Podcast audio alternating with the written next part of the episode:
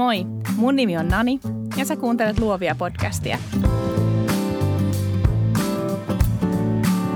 Luovia on podcast taiteesta, yrittäjyydestä ja luovuudesta, jota meistä kaikista löytyy –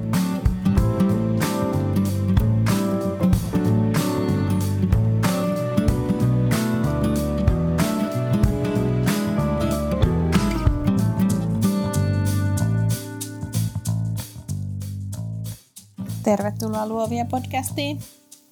Tällä viikolla mulla ei olekaan vierasta. Mulla piti olla vieras, mutta sen sijaan mulla on uusi koira. Hän on käpy melkein kahdeksan viikkoa. Jos siis taustalta kuuluu napinaa tai äänekästä haukottelua, niin se ei ole jälkikäteen lisätty äänitehoste siitä, että onpas tylsää tai huonot jutut, vaan se on käpy. Käpy tuli ilahduttamaan meitä uudeksi perheenjäseneksi ja tietysti sitten valokuvamalliksi. Eli jatkossa sitten taas pitkästä aikaa mun kuvissa alkaa vilahtelemaan myös toinen koira. Meidän myyn kuolemasta on ö, melkein kaksi ja puoli vuotta. Ja mä oon kaivannut toista koiraa, koska mä ajattelen, että koiralle se lajitoverin seura on, on tärkeää ja se on jotain semmoista, mitä ihminen ei voi koskaan kuitenkaan tarjota. Eli nyt Ruuti on saanut oman aktivointilelunsa. Mulla siis tosiaan piti olla tänään vieras, tästä piti tulla ihan superhyvä jakso. Tai siis tuleehan tästä totta kai, mutta mulla piti olla vieras ja meidän piti puhua tosi hyvästä asiasta. Ja mä toivon, että me voidaan tehdä se myöhemmin. Mutta elämä tuli eteen ja hän ei päässyt podcast-nauhoitukseen. Ei se mitään, mutta totta kai mä jouduin vähän paniikkiin. Jos mä oon luvannut tehdä jotain, niin mä yritän aina, ellei mulla ole pääkainalossa, niin pitää lupauksesta kiinni. Ja mä oon luvannut, että uusi jakso tulee aina tiistaina, paitsi siis oikeasti kerranhan mä unohin tehdä podcastin. Siis mulla vaan ajantaju siis sekos. Ja tota, nyt mä sitten en halunnut todellakaan joutuu selittelemään samaa asiaa uudestaan. Ja jotenkin se mua nolotti ja hävetti silloin viimeksi. Niin nyt mä sitten vaan ajattelin, että okei, ehkä tässä mulle sitten on aihe. Ja lyhyesti ja ytimekkäästi on todella tärkeää ilmestyä, näyttää omaa naamaa, antaa ihmisten löytää se rytmi, millä sua voi seurata. Strategista somea tekevänä mä ajattelen, että se on sellainen yksi, yksi asia, mikä, mikä tosi monella voisi olla vähän paremmin, ja, ja se on nimenomaan semmoinen järjestelmällisyys. Mä tuossa tokassa minijaksossa viittasinkin siihen, että on eri asia olla somessa kuin käyttää somea. Ja tämä sama pätee mun mielestä ihan kaikkiin asiakassuhteisiin ja kaikkeen yrittäjyyteen. Eli kaksi sellaista tärkeää asiaa, mistä mä haluan jutella. Tästä ei tule kauhean pitkä jakso sen takia, koska käpyn pitää varmaan päästä pissalle. Niin, toinen on siis tämä, että ole järjestelmällinen ja sitten toinen on se, että se vaatii itsensä johtamisen taitoja. Järjestelmällisyys ei ole välttämättä todellakaan sitä, että on kaikki tip-top kunnossa ja suunnitelmat Excelissä.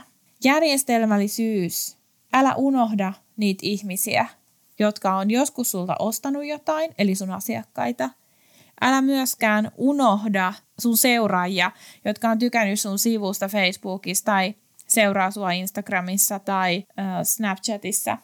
Älä unoha heitä. Mä luin tai kuulin, mä en ole ihan varma, tässä nyt ihan lähiaikoina semmoisen tosi hyvän lausahduksen, joka meni jotenkin silleen, että ei ole asiakkaiden tehtävä muistaa, että me ollaan olemassa, vaan on meidän tehtävä muistuttaa asiakkaita meidän olemassaolosta – se oli musta tosi hyvin sanottu. Ja se on ihan totta. Ei ole, ei ole mun asiakkaan, vaikka mun asiakas olisi mun asiakas kaksi kertaa vuodessa kuuden vuoden ajan, niin ei ole heidän tehtävä muistaa sitä, että hmm, että pitäisiköhän olla Naniin yhteydessä tai nyt me tarvitaan kuvaus, kun meillä on uusi koira kautta lapsi kautta koti, mitä ikinä, vaan on mun tehtävä olla jos ei heihin suoraan yhteydessä, niin ainakin sitten tehdä säännöllisesti järjestelmällisesti sellaista duunia, että se näkyy ja se tulee lähelle heitä. Tämä on semmoinen juttu, mistä mä voisin varmasti jaaritella loputtomiin, mutta siis se, että jos sillä työllä ei ole merkitystä, tai jos sillä sisällöllä, mitä luo, ei ole merkitystä, niin se hautautuu kaiken sen muun alle, mitä ihmiset näkee. Jos se sun intohimo ja palo siihen, mitä sä teet, se sun visio ei näy niissä kaikissa asiakaskontakteissa tai, tai siinä sun itse siinä palvelun tuottamisessa tai somessa, niin se ei myöskään herätä ihmisiä puhumaan susta. Ja me halutaan, että ihmiset puhuu susta ja kertoo susta eteenpäin. No sitten toinen juttu oli tämä itsensä johtamisen taidot.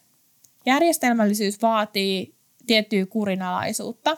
Ja mä tiedän ja tiedostan sen, että mun tekeminen saattaa näyttää siltä, että mä oon niin 247 töissä tai että mä teen ihan hirveästi, ihan tosi aktiivinen koko ajan. Mutta, ja mä en ole ihan varma, onko mä koskaan tästä edes puhunut, mutta oikeastihan mä oon aika semmoinen peruslaiska, vähän semmoinen haaveilija tai varannan maalari.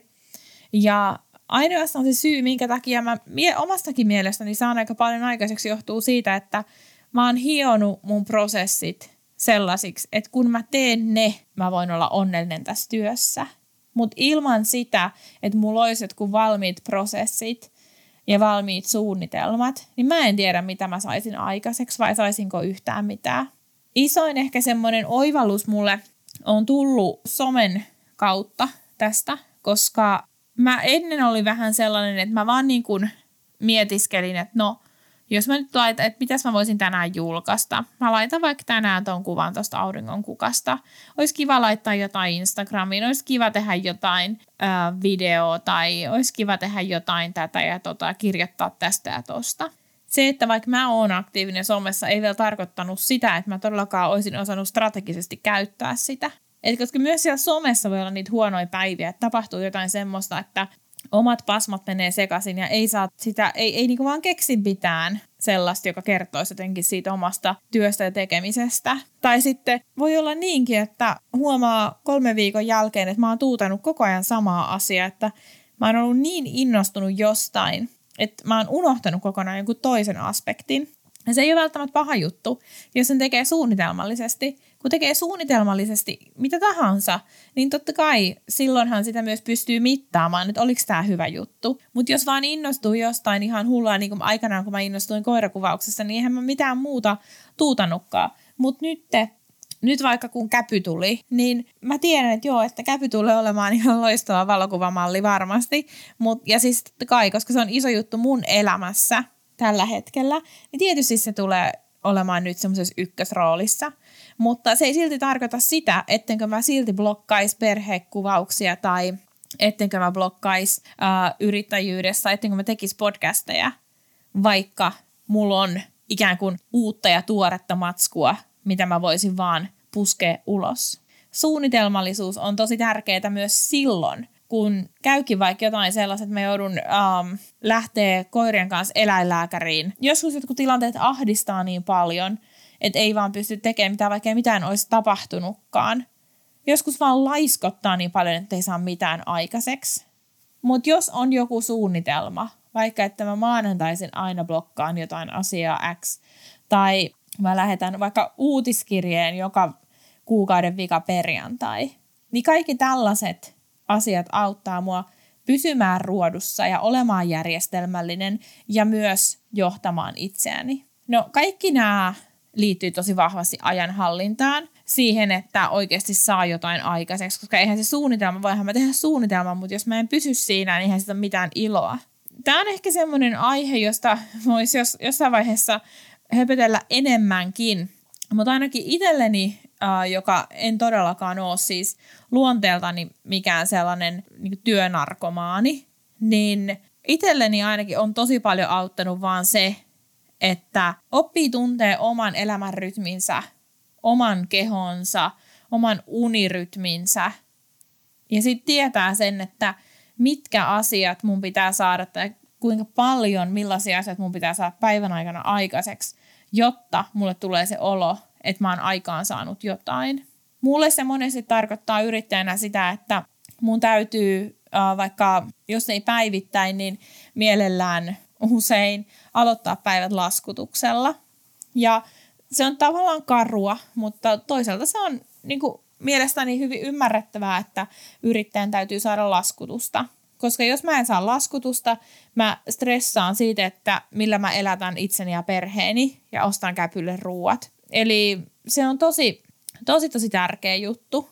Etenkin somen kohdalla on mun mielestä tosi tärkeä muistaa se, että, että se on parhaimmillaan hyvin hajuton ja mauton. Ja se on musta tosi tärkeää sen takia, koska siellä voi tosi helposti joutua sellaiseen koukkuun, että, että miksi tuolla on enemmän tykkäjiä kuin mulla, miksi tuolla on enemmän seuraajia kuin mulla. Ää, vaikka sillä millään ei ole mitään merkitystä, jos sulla on ne oikeat ihmiset seuraajina, kuuntele mun luovia minikakkosjakso, niin, niin um, siinä mä puhuin tästä enemmän. Okei, okay, ennen kuin mä menen aivan uppeluksiin tämän aiheen kanssa, Kiitos, että kuuntelit taas tänään. Ensi viikolla mulla on vieraana Anna Dammert, mun ihana kollega. Anna kanssa jutellaan asiakaspalvelusta, asiakaskokemuksesta, mitä se meille merkitsee ja mitä ajatuksia Annalla olisi jakaa sulle. Nyt mä lähden silittelemään käpyn paljasta masua. Moi moi! Mm.